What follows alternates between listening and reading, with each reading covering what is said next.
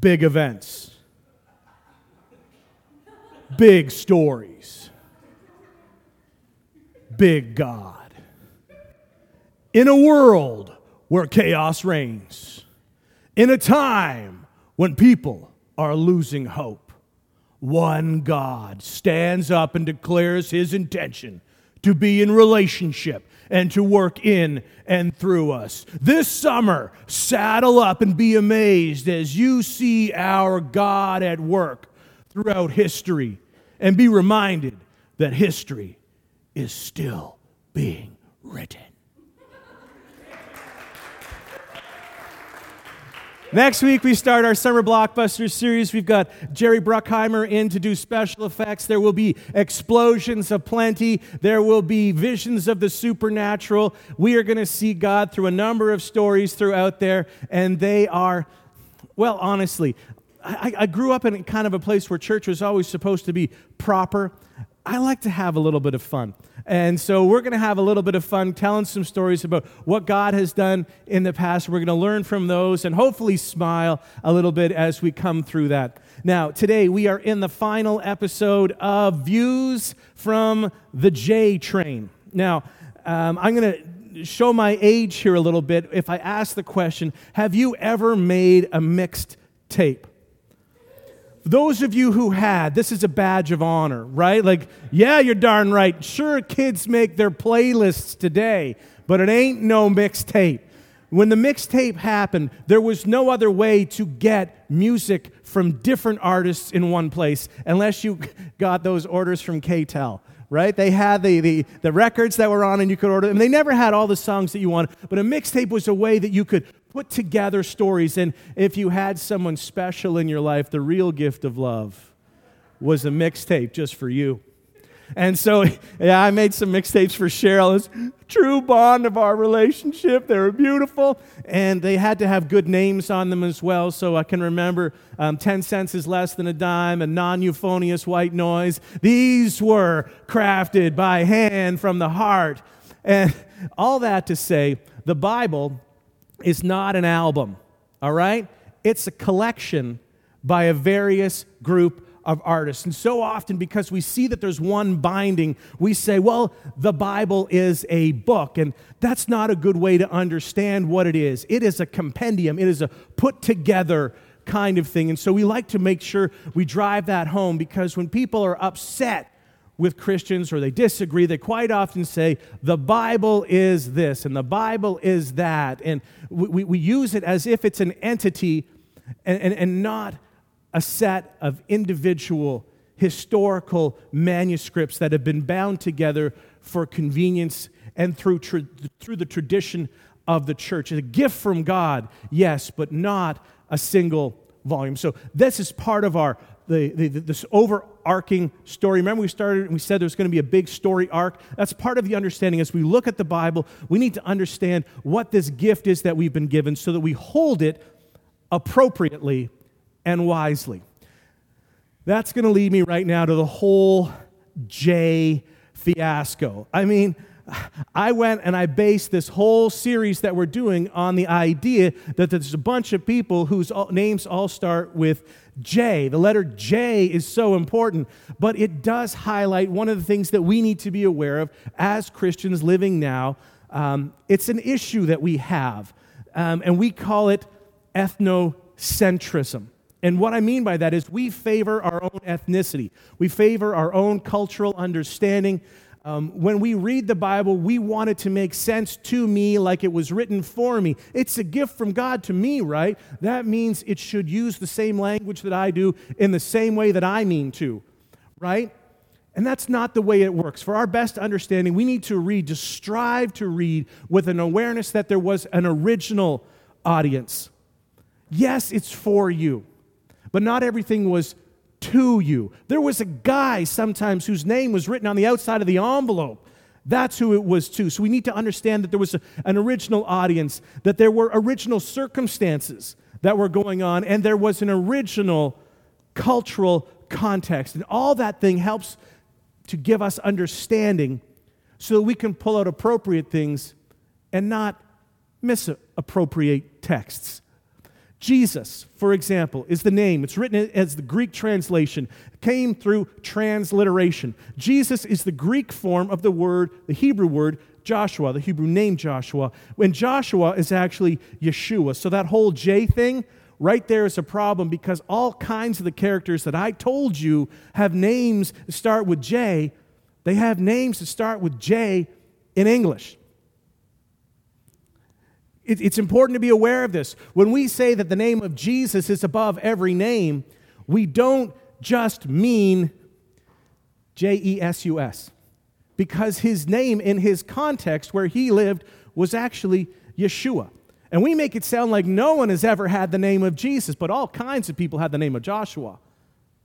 So when we say he has the name above every name, it's, a, it's about who he is, the title that he carries, not so much his given name. There's no magic in the word Jesus, there's power in the person of Jesus. We need to make sure we keep those things separate and distinct. So, like, like if in Russian we would use the, the name Ivan or Ivan, that would be translated or transliterated into English as John. It's a name, but it doesn't sound the same in every language. So it's just important that we get that. So even though I've been harping on the J's, don't worship J, okay? It was just a way to tell a story. Um, so it's important. Uh, we have sections that we looked at. So we looked at Scripture. It's broken up into two major sections. You know, there's one that's called the Old, and there's the New, right? Uh, marginal, marginal at best. Um, testament is another word for what? This is a harder one. Testament is another word for. Come on, be bold. Covenant, absolutely. we say testament. That's what's written down in our book, and that's more from the Latin. So again, we get these language differences, and it impacts the way that we hear those words. So when we say Old Testament, we think that somehow that's that's a magical Bible term. But what we really want to understand is that's the Old Covenant. We call that um, sometimes the Jewish scriptures. That's what they are. And then we call the New Testament or the, the New Covenant. It's important to separate those things. They're not just blocks of writing, they're a group of documents that support a covenant. And Jesus, when he was here at the end, he made absolutely clear this is the new covenant. And we don't discard either covenant, but we have to hold them in understanding. So the Old Testament, the Old Covenant, is divided up into a number of sections. We have the Torah, which is also called the law, we have the writings, and we have the prophets. In that, we see different genres. Remember, we talked about genres. The way that you read the words depends on the genre that you're in so that you have the correct understanding. So, Old Testament, in those different sections, we will have narrative, it's telling a story. There's the wisdom literature, and in wisdom literature, we see poems, we see poetry, we see songs. They're a different genre. And then there's prophetic writings as well. Then in the New Testament, we have what we talked about last episode gospel. There are four gospels, and today I'm going to introduce you to the epistles. But first, our timeline. We're going to jump back to Jesus, born about 3 BC. Then the rest of these guys don't have any dates attached to them. This is going to be something that's going to maybe blow your mind a little bit. And there are question marks in here because there's a little bit of a maybe in, in here. Um, these, these are not the, the hard and fast ones, but after Jesus, we have James, the brother of Jesus. We've got Jude, the brother of Jesus. We've got Joseph, the brother of Jesus. These are speculated um, brothers that he has. We follow along and we'll hear about James, and there's more than one James. So this one is called James the Greater, and he has a brother named John. Those are the sons of Zebedee. Um, John, no, James is actually executed by Herod, Herod, Herod Agrippa by the sword. He's the only apostle whose martyrdom is actually recorded in the New Testament, claimed fame for him. Uh, there's also James the Less, possibly the brother of Matthew. Then there's Judas, son of James, aka Thaddeus.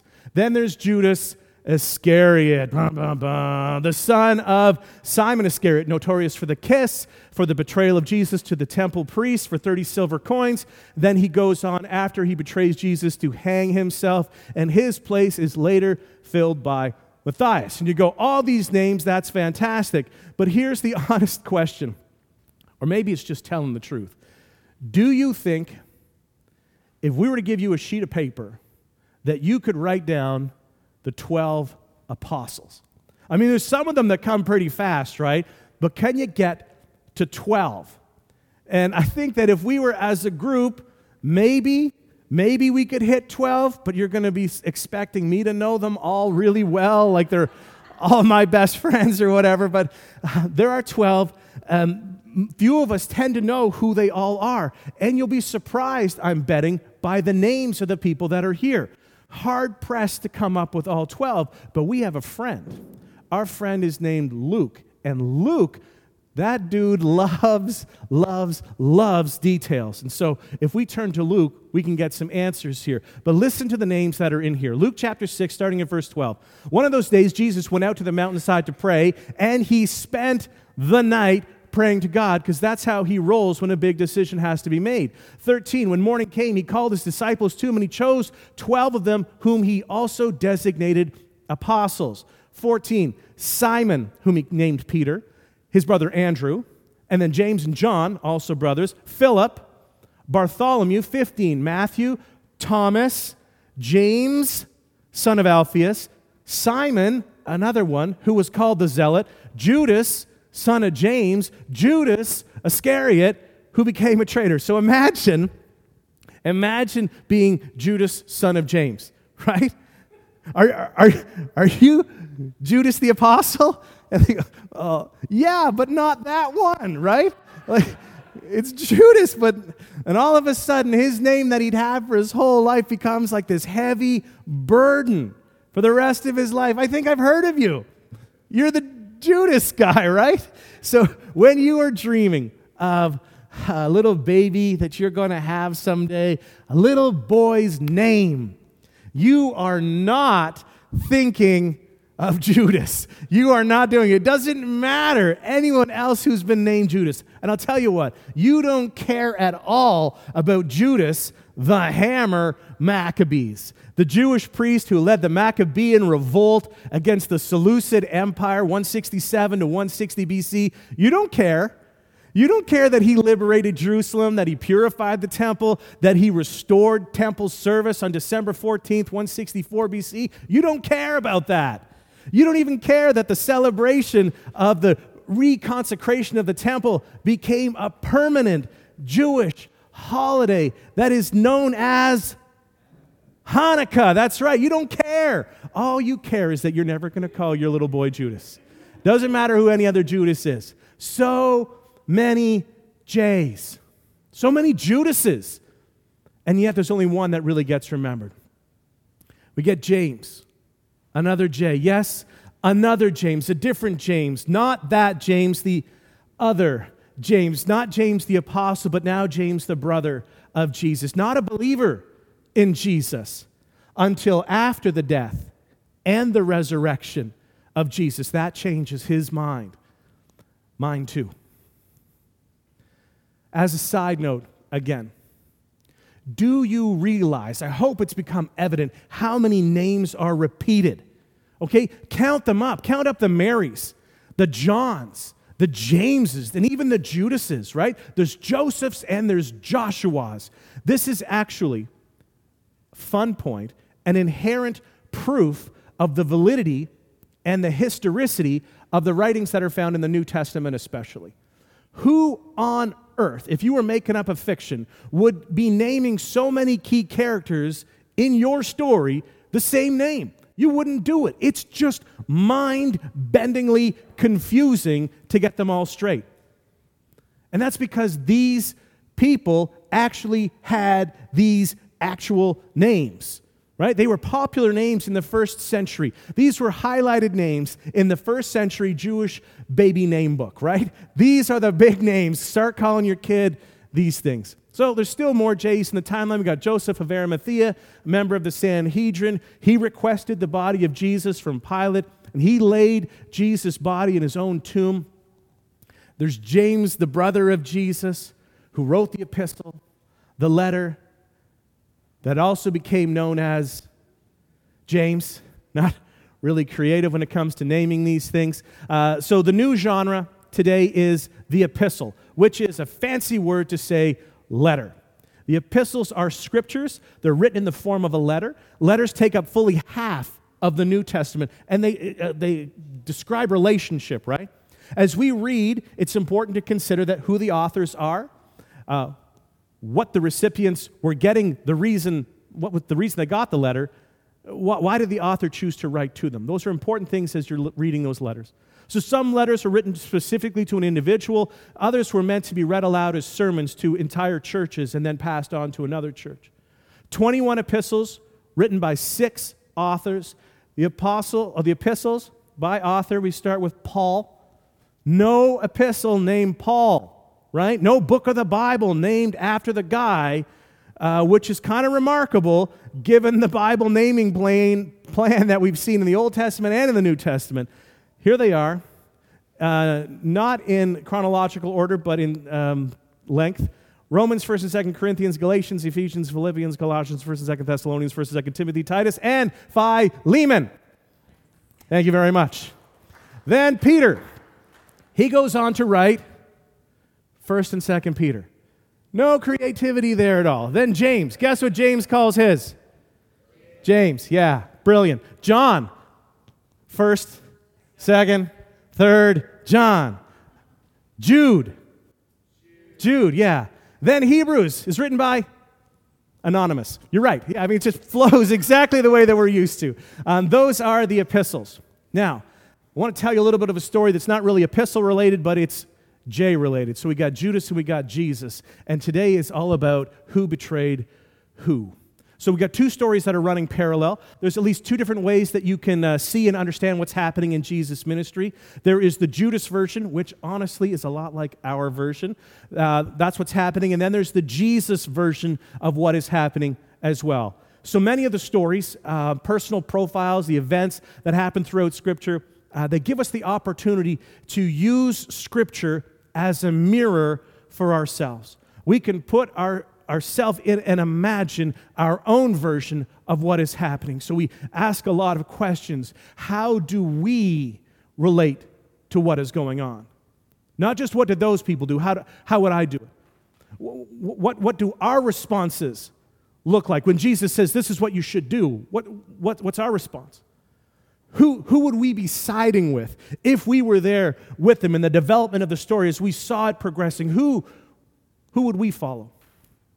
What would we have seen had we been there, walking step by step with Jesus? How would we have seen what he was doing? These are good questions to ask yourself. What do we choose now as we are walking in step with the Holy Spirit of Jesus? What do we choose now? Which version of the story are we living? So, do, do you see it like Judas saw it? Or do we see it as Jesus revealed it. And it's a really good idea to be honest. Mark 8, 27, Jesus and his disciples, they went on to the villages around Caesarea Philippi. On the way, he asked them, Who do people say I am? Right? This is the same thing that was going on last episode. We talked about this with John the Baptist. The priests want to know who John said he was. But now, John, John the Baptist, John, and not Apostle John, has been added to the multiple choice drop down list. John could now be added because something bad happened.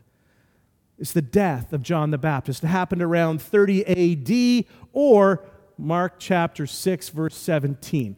Tetrarch Herod Antipas, son of Herod the Great, has John decapitated. But now people are feeling like his vibe is coming back. And so Jesus asks his closest followers, Who do people say I am? Verse 28, they replied, Some say John the Baptist. Others say Elijah, just like we heard last episode. Others say one of the prophets for the same reasons. Verse 29, but how about you? What about you? He asked, Who do you say I am? And that's it right there. That is that is the question. As a Christian, you are going to experience regularly people who, let's be charitable and say, they don't understand life the same way you do. They haven't had the same experience with Jesus, they haven't had the same experience with Scripture. They ask you questions. Tell, tell me, what, what about, come on, Noah? Seriously? Adam and Eve? Honestly, you don't believe that, do you? We say, you know what? The first question you have to answer before, before we deal with textual criticism, before we deal with historical arguments, the first question that we as a Christian, we don't worship a book, we worship God, a risen Savior, a man God brought to earth in the form of a man. That's who we focus on. So, the first question that's most important to us, that any other question comes from later, the first question is Who do you say I am? Who do you say Jesus is? You can know the books of the Bible, you can quote all kinds of things all you want until you settle who do you say Jesus is? The, the, the rest of it's just distraction. Peter. Peter answered, You are the Messiah. That's Hebrew. If we were going to Greekify it, we might say, You are the Christ. You are the chosen one. You are the Savior. Peter is given a gift by the Holy Spirit of clarity because of all the things that he's grown up with, because of the culture that he was in, because of the education that he'd had, and then because he had been with Jesus week after week day after day. He's there, he watches it, he sees what's happening, and he hears these, in his world, mind blowing statements that Jesus is making. He's going, like, I never thought of it that way. No one I know ever thought of it that way. But he's been with Jesus. And now he has this moment. You are the Messiah. Church online, church on Main Street, it doesn't matter if you say that you have been a Christian for 50 years or five minutes, or you're still seeking. The most significant question you can wrestle with to have assurance for yourself is who do you say Jesus is? Everything else follows after that. We say it in a different way. Like in, in terms of living, we say Jesus first, everything else after, right? Because this is the central part of what we believe. Who do you say Jesus is? Who do you say I am. This is what Jesus is asking his apostles. The single greatest question to answer for yourself, the one that will be most transformative in your faith. It is your base, it is the concrete block, it is the brick that you start from, and everything else builds on that. Everything else is after that. Who do you say Jesus is? And I'll be honest, because I was in this boat we like to hide behind other people's analysis and not claim our own. You know what somebody, somebody wrote? And we can poke holes in things from a distance. We can avoid the commitment of saying, This is who I believe Jesus is. It's easy to do that. You, well, so and so wrote this, and so and so has wrote that. So these are different thoughts. And you go, They absolutely are. Who do you say? Because you're quoting of Aristotle, you're quoting of the new atheists. You're quoting even other biblical authors. Until it is your thought, your word, your belief, your understanding, do the research, read it, read it all. But until you answer the question, it doesn't matter for you. It's just conceptual, it's not fully relational. Who do you say? I am. And this was the big question for Judas, too a really big question for Judas. Judas stands out here. Sometimes we make it sound like, and he was totally different than anyone else. Nobody was like Judas. Judas was a bad guy. But I think Judas had the same view as many of the other apostles, and certainly many of the other people who lived in that time. Judas is trying to figure it out. I've been with him a bunch. I heard stuff. There was enough that made me say, I want to be in. Right? I love what he's doing. I've seen what he does, and it, I can't explain it. He's got strong feelings. And I think he's looking for that one last piece of evidence. It's just not quite adding up enough the way that he wants it. to add up. He, he already has the answer to the equation. And so he, he needs enough other information to get to the answer that he would like, not to the answer that is actually there. He wants to be justified in believing what he believes. He's already chosen a path, and Jesus is not following that same path. And we have a lot of the same words being used here because Judas has got expectations and he's sorting out the benefits, right? And Jesus is talking about the benefits. This is what it's like to have a relationship with God. And Judas is trying to clarify authority. Where is the power? Who's in charge of this? And Jesus is trying to explain what authority looks like and, and how you work in partnership with the Father. He's looking to clarify that. And Jesus talks a lot about establishing the kingdom. And Judas goes, Yeah, exactly. It's time to establish or reestablish the kingdom. And we're kind of using the same words. But it's like that scene from Princess Bride, right? I don't think that word means what you think it means. They're talking about the same words, but their definitions are entirely different. Judas is saying, What about establishing the kingdom? And Jesus is saying, Let's establish the kingdom. Same words, entirely different definitions. So we keep using those same words, but they just don't seem to line up. When, when I hear you say that, in my mind, that means this, this, and this.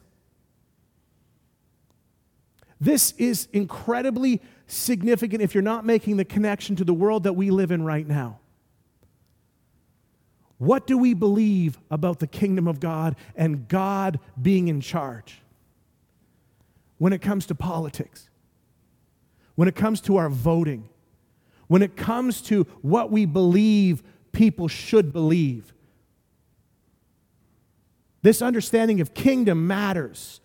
Mattered to Judas and it mattered to Jesus and it matters to us. And we have to decide who we believe Jesus is because that impacts how we see that kingdom coming. And it's critical right now that we have an understanding of the Judas version of what the kingdom looks like and the Jesus version of what the kingdom looks like. Same words, not the same place. So Jesus, and Judas, they have the same concept, but they are entirely different world views. Both are thinking, uh, expressing ideas about overcoming. What are we overcoming? We're looking at victory. Victory over what? And we're looking at conquering. And those words, same words, entirely different meanings that shape the kingdom that you believe is coming. And Judas is watching Jesus. I heard you talk about conquering. I heard you talk about overcoming. I heard you talk about victory, and that's right. It's time that Rome gets out of here. It's time that the Jewish power comes back in. Yes, Jesus, I'm totally on board with exactly what you're saying. And Judas is looking at Jesus, but it's unmet potential.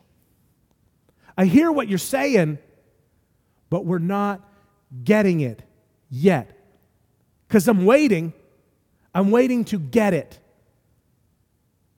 Get it as in understand it, but get it as in receive it as well. And Jesus, Jesus is watching Judas, and not just Judas, he's watching the other apostles as well.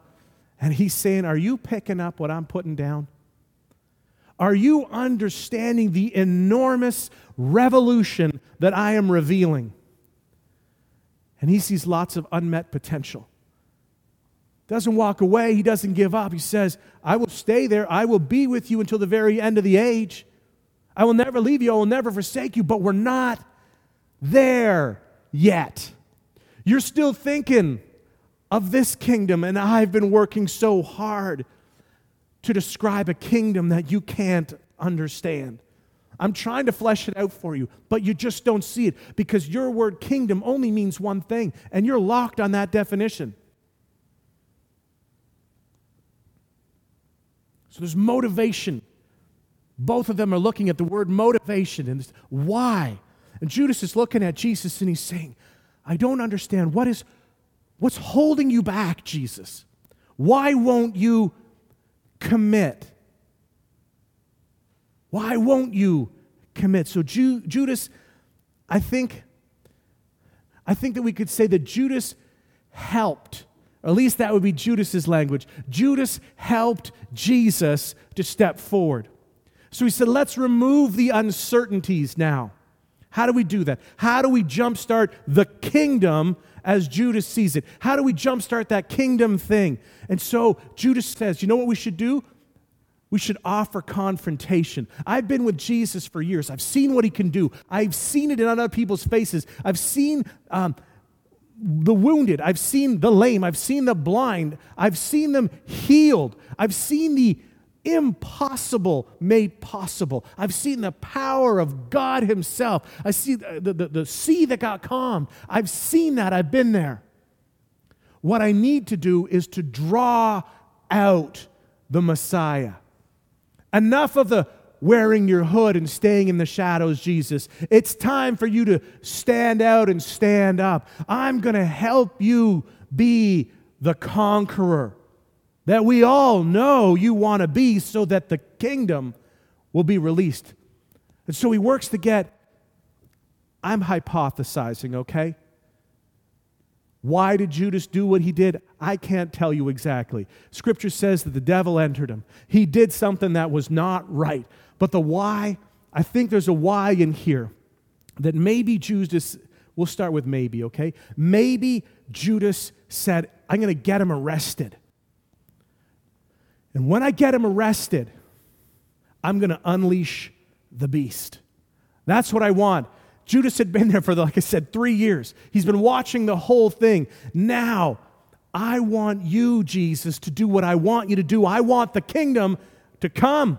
I've been praying for it for my whole life. I'm going to poke the bear. I'm going to give us the Hulk. Come on. Stop holding back, Jesus. Let's just take the kingdom. It's ours right now. No one can stand against your power. Let's do it. Jesus is too slow to act, right? We enter Jerusalem on Palm Sunday and everyone's out. Everyone is psyched. They are motivated. They are vocal. They are pumped. We can take this momentum, Jesus. We've got it. We've got rhythm. We've got power. We can rally these people. And Judas misunderstood Jesus entirely. Betrayal. Who betrayed whom? Judas feels like he just gave three years of his life to a goal that now will never be met. How about the rise of the state of Israel, Jesus? What about the return to prominence of the kingdom of God's people? Did he betray Jesus because he got mad at Jesus? Or did he betray Jesus to spark him? But the plan of God goes straight through this tragic betrayal of Judas to the temple. The betrayal did not thwart the plan, it just produced the pathway. That pathway, that road trip, leads to someplace far better than just some temporary political regime or political region. That pathway leads to its intended end where it always meant to go. It's bigger and it's far more impressive than Judas could have ever imagined, even than that we still to this day can imagine. That road leads us to our final genre apocalyptic. Apocalyptic literature is scripture that describes what the future, what the end times will be like. This genre uses symbolic language and it uses numbers, it uses word pictures, and it uses images that often seem strange to us. In the Old Testament, apocalyptic literature, you can sometimes find it mixed with narrative and it makes it confusing, it makes interpretation difficult. Old Testament apocalyptic literature can be found in the prophets primarily. Parts of Isaiah, Jeremiah, Ezekiel, Joel, we talked about Joel and his looking forward to the future, Zechariah and Daniel. Oh, definitely Daniel. It's in there. The New Testament apocalyptic literature, you can find it in Matthew chapter 24 and 25, Mark chapter 13, 2 Thessalonians chapter 2, and Revelation. Oh, yeah, it's in there. The end of the road trip is full victory. The same word that Judas was thinking of. John was given a glimpse into this future. Here's just a tiny sliver of what he saw. Revelation chapter 21, starting at verse 1. Then I saw a new heaven and a new earth. For the first heaven and the first earth had passed away, and there was no longer any sea. Now, when we hear that, when we read that, we want to take all those words to mean exactly what they say, right? So we're sort of thinking that John is live tweeting a video that, that God has given to him. And he's just, this is exactly what's going on, right? There are pictures and there are impressions. But when you come to the ter- term, there was no longer any sea, it doesn't mean that the ocean went away. It doesn't mean there's no bodies of water anymore. Apocalyptic literature frequently uses, an ancient literature as well, uses the term sea to describe uncertainty, confusion, and conflict. The sea was an untamed beast. If you went out there, the weird things happened on the sea. Storms come from the sea, ships sink on the sea, waves can't be stopped, they can't be controlled. The sea describes unsettledness. So in here we're hearing about peace. Not the lack of war, the presence of Christ. Peace. Verse 2 And I saw the holy city, the new Jerusalem, coming down out of heaven from God, prepared as a bride beautifully dressed for her husband. Symbolic language. John did not see Jerusalem in a bride's dress. That's not what was happening there, right? It's a picture. It's describing the relationship the church has always been called the bride of Christ. The bridegroom is Christ. It is a union that comes together. Pictorial language. Verse 3 And I heard a loud voice from the throne saying, Look, God's dwelling is now among the people, and he will dwell with them. They will be his people, and God himself will be with them and be their God. Speaking again of relationship, proximity, closeness. The idea that God has been separate is over and God has come. this is good news. Our Savior, our champion, our God in our midst, no longer feeling distant. Verse 4 he will wipe every tear from their eyes. And there will be no more death or mourning or crying or pain, for the old order of things has passed away. And in that beautiful picture, we don't imagine the entire population of the world weeping. God walking around to every single person individually with a tissue wiping away their tears. That is not what is being described, but the cause of crying, the cause of pain, the cause of tears, all those things have been transformed. It will be a remade world where those things no longer reign and rule because Jesus conquered death, bringing about life. Jesus was, Jesus is, and Jesus will be victorious. Completely. His desire and plan is that you would live in that victory now and forevermore, but that you would start now. And that's where we are following Jesus too. When we describe following Jesus, that is the destination that we follow Jesus to, to himself and then what is the end of the grand story arc started in Genesis, ending in Revelation. That's where we're going. And we believe that the resurrected Savior is the one who makes it possible. But if he was resurrected, then so shall we. And so when Jesus says, Fear not, he means, I'm there. I conquered death, and death is our number one fear. You don't have to worry. The story arc takes you to victory that cannot be challenged, that, can be not, that cannot be overwhelmed. That is the story arc that we are on. That is the road trip that we together are on in earnest pursuit of Jesus, who draws us together into one. And in that pursuit, we find hope and we find freedom and the love of Jesus.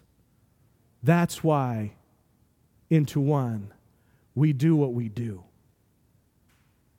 And that's why we call you to trust, that you might follow as we go in pursuit of Jesus.